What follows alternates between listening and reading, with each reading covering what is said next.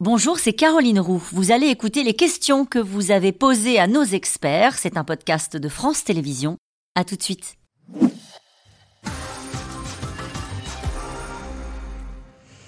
Une question de Pierre dans l'Hérault. Si c'est Vladimir Poutine qui a fait sauter le barrage, n'a-t-il pas franchi le Rubicon ? Paul Gogo.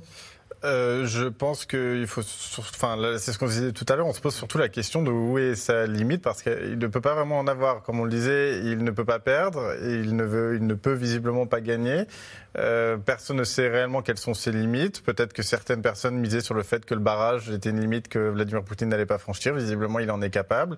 Euh, d'un autre côté, ça peut aussi être une stratégie de la Russie. La Russie sait très bien que nous, dans nos démocraties, encore une fois, on va débattre justement de ce que je suis en train de dire. Est-ce qu'il est capable d'aller plus loin ? Est-ce qu'il est capable de, de, d'abandonner même la centrale nucléaire et de faire en sorte que, qu'il y ait des problèmes dans cette centrale ou pire. Euh, donc donc ces, ces questions vont devoir se poser. Et quant aux limites de Vladimir Poutine, c'est vraiment quelqu'un qui est alors seul et en même temps accompagné, et qui ne peut que gagner. Il est vraiment son existence, euh, de, son existence et celle de son cercle, de son de l'élite. Aujourd'hui en question. Elle est aujourd'hui en question. Elle est menacée. Le barrage était-il sous le contrôle des Russes ou des Ukrainiens ? Ah, des Russes. C'était totalement occupé par les Russes depuis des mois, comme la centrale de Zaporijjia. Donc ça, il n'y a aucun, il n'y a aucun débat sur qui contrôlait, qui contrôlait quoi. Cet acte extrêmement grave des Russes trahit-il une faiblesse de leur capacité défensive ? Amir. Euh, on connaît leur capacité, leur faiblesse. Mais non, c'est plutôt une stratégie. Il, il, se, il, il se renforce un peu en interdisant un peu aux Ukrainiens d'attaquer dans cette région-là. Donc, parce que ce sont des régions inondées. On les sait, on, on les sait faibles, on, on sait qu'ils ont des faiblesses. D'ailleurs, on peut penser qu'éventuellement, les incursions sur Belgorod pourraient permettre, comme l'ont fait les Allemands, de contourner la ligne défensive en passant par la Russie. Comme euh, ouais. les, les Allemands sont passés par les Ardennes et la Belgique, ouais. la ligne luxembourgeoise et la ligne belge qui existaient, comme la Maginot, n'ont pas existé, ben là, pourquoi pas ? mmh. Vous savez, avec la créativité, l'inventivité et la force maintenant qu'ils ont concentrée, euh, on peut s'attendre à tout. Donc là, diminution de la ligne de front par le sud, mmh. quid du reste ? mmh. La retenue d'eau du barrage n'est-elle pas nécessaire au refroidissement de la centrale de Zaporijjia ? Alors elle était nécessaire, elle fait partie de, du renouvellement général du stock d'eau, parce que c'est pas seulement une piscine qui ne se vide pas, c'est que pour refroidir, il faut mettre de l'eau, l'eau euh, s'évapore, on refroidit et on renouvelle le stock d'eau, là on ne peut plus le renouveler, donc on pompe directement sur la rivière, ce qui montre qu'il y a encore une capacité à maintenir un niveau suffisamment élevé du premier bassin. Il y a un deuxième bassin de secours, mais l'analyse de mes collègues euh, au Conservatoire des Arts et Métiers, on a un gros département euh, justement sur euh, l'analyse des phénomènes nucléaires, c'est trente jours de garantie si personne ne vient saboter les bassins. Or, je rappelle que les Russes sont maîtres de l'ensemble du dispositif à Zaporijjia, la centrale, les bassins, l'alimentation en eau et même la connexion... Euh, Justement, la... regardez cette question d'Emmanuel en Charente. Poutine pourrait-il utiliser le nucléaire civil pour mettre sa menace nucléaire à exécution ? C'est ce qu'il a fait en envahissant ouais. Zaporijjia, qui est le comble de l'interdit absolu. On ouais. ne touche... Alors,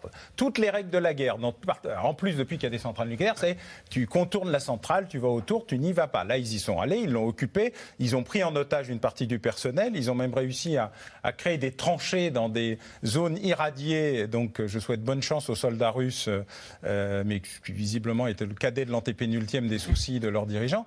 Donc euh, oui, bien sûr, il n'y a, a aucun problème. Et comme on, on avait un débat sur est-ce que c'était euh, la bombe ou la centrale oui, ou le barrage. Tout, non, non, non, c'est, c'est tout. tout. Il n'y a pas ouais. de débat. C'est, c'est pas un mmh. sujet. La logique russe, c'est l'escalade pour la désescalade. La logique occidentale, c'est éviter l'escalade. Je pense que les Américains ont enfin compris le langage des Russes et la doctrine militaire russe. Ils sont en train de remonter au niveau en disant « Eh bien, donc allez-y, parce qu'à un moment, l'équilibre va se faire. » La vraie question qui a été posée tout à l'heure, c'est « Où est l'équilibre ?»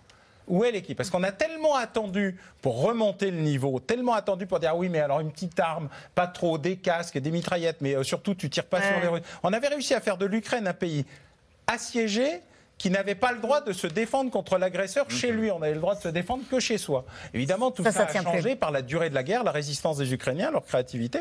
Et là, on est face à un nouvel élément. Où est la limite ? C'est-à-dire, où est le oui. moment où ça s'arrête ? oui. Et c'est Poutine qui a la main. Quelle pourrait être la réponse de l'Ukraine à cette attaque du barrage de Kakhovka ? Écoutez, on l'a déjà un peu abordé. Euh, grande infrastructure contre grande infrastructure, le ça pont. pourrait être le pont de Crimée. Parce oui. que le pont de Crimée est quand même un cordon ombilical pour euh, alimenter euh, la Crimée.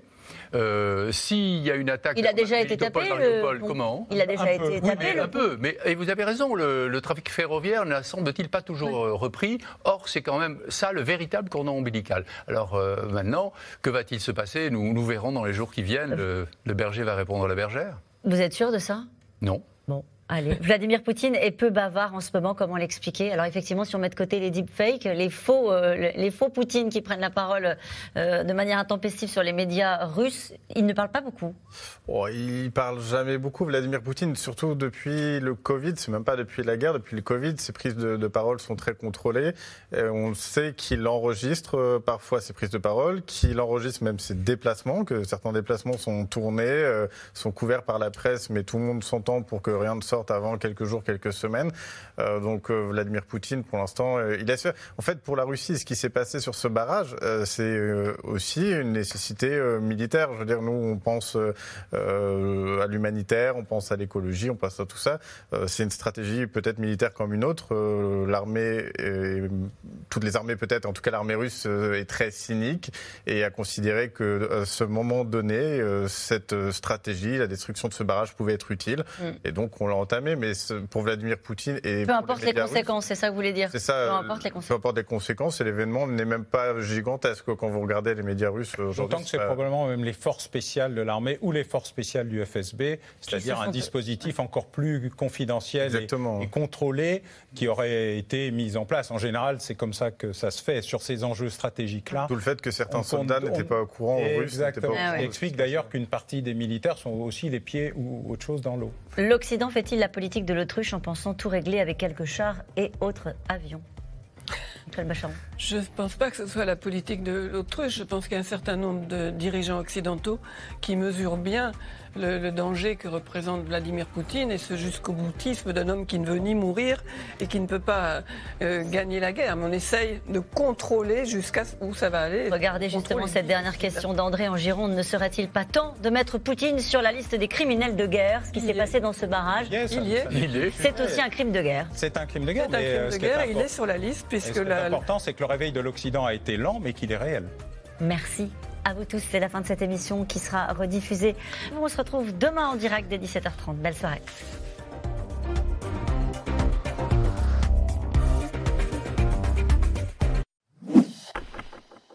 Merci d'avoir écouté C'est dans l'air. Comme vous le savez, vous pouvez désormais écouter l'intégrale, mais aussi l'invité ou vos questions à nos experts. Tous ces podcasts sont disponibles gratuitement sur toutes les plateformes de streaming audio. Et pour le replay vidéo, c'est sur France point T V, bien évidemment. À bientôt.